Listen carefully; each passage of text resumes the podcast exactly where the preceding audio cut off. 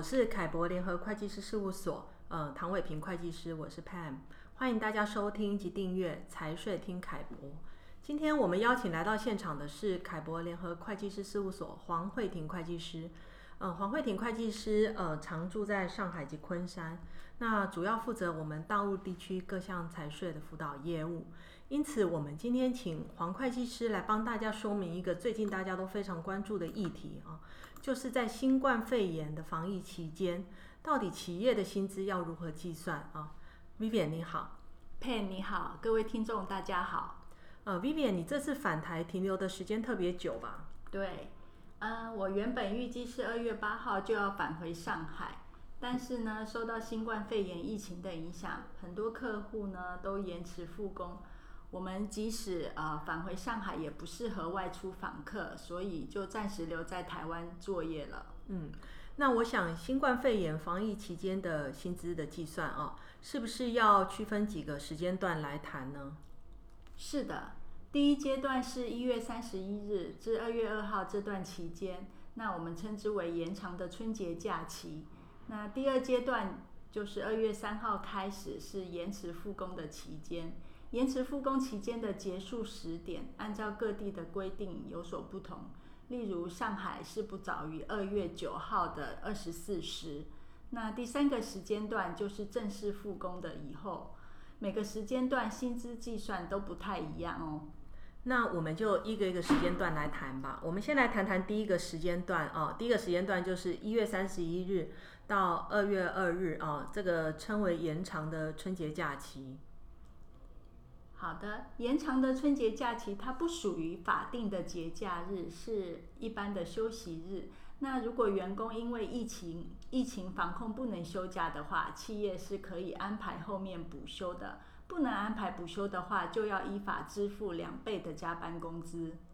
那在二月三号以后，嗯，就进入了这个称之为延迟复工期间。那在这个延迟复工期间的薪资要如何计算呢？延迟复工期间的话，如果员工有上班或居家办公，一般我们是按照正常劳动期间来支付，还有计算他的工资。但是像上海人社局有明确表示，企业是不得早于二月九号二十四时复工。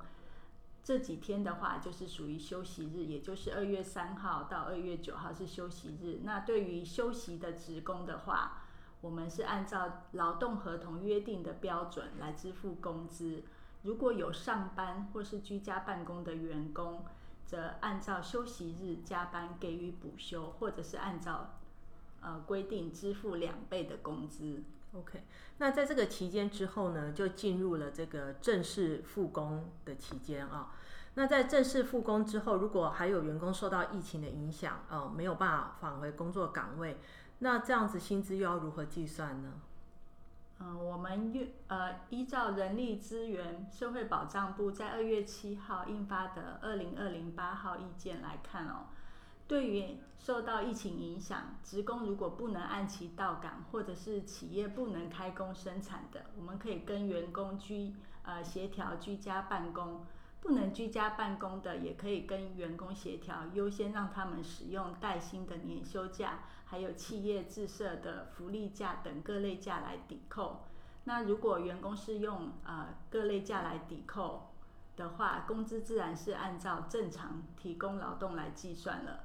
如果对于呃各类休假用完仍不能提供正常劳动的员工，可以参照关于停工停产期间。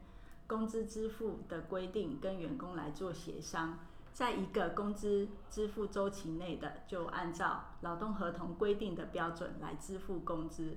如果是超过一个工资支付周期的话，就按有关的规定发放生活费。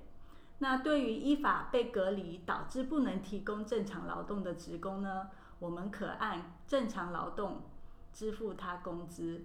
隔离期结束以后，还需要停止工作进行治疗的职工，就按医疗期的规定支付工资了。了解，其实法律里面也考量，呃，到企业可能负担过大啊，那鼓励企业要跟员工进行协商，共体时间。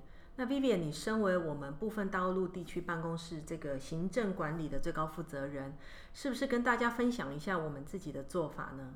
好的，我们呢是尽量与员工协调在家办公。如果实在是没办法复工，也没办法在家办公的话，就只能请员工先休假了。基本上还是按照正常劳动支付员工工资。那在这个疫情艰困的时期，企业跟员工只能共同协商薪酬待遇，大家共体时呃共体时间，携手一起共度难关了。好的，谢谢 Vivian 今日的说明跟分享啊。针对这个议题，大家可以参阅凯博联合会计师事务所网站上面，呃，凯博观点有更详尽的说明。